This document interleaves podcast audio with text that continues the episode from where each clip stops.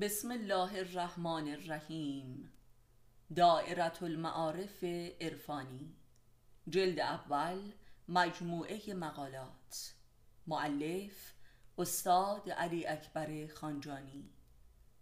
فصل اول فلسفه آدم و حوا. خودشناسی جنسی. جنگ بی پایان زناشویی. زناشویی ها به طور معمول با این جنگ پنهان و بسیار لطیف آغاز می شود که چه کسی عاشقتر و ایثارگرتر است. این جنگ احمقانه و کافرانه و خلاف واقع به سرعت به نفرت و تهمت می انجامد و عملا به هر دو ثابت می شود که هیچ کس نه عاشق است و نه ایثارگر. بلکه هر دو نیازمند یکدیگرند و بایستی حقوق متقابل این نیاز را بدون منت ادا کنند تا به نیازشان برسند.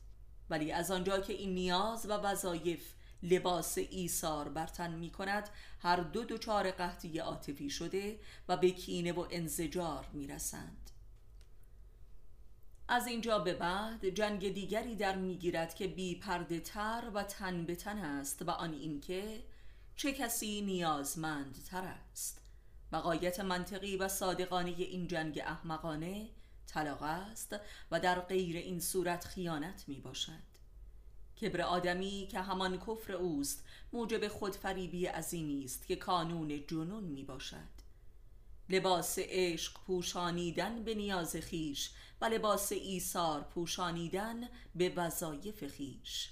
و با این حال بالاخره این کفر و نفاق رسوا می شود ولی به ندرت توبه ای انجام می گیرد و تلاش برای بلعیدن همدیگر تا سرحد نابود سازی به پیش می رود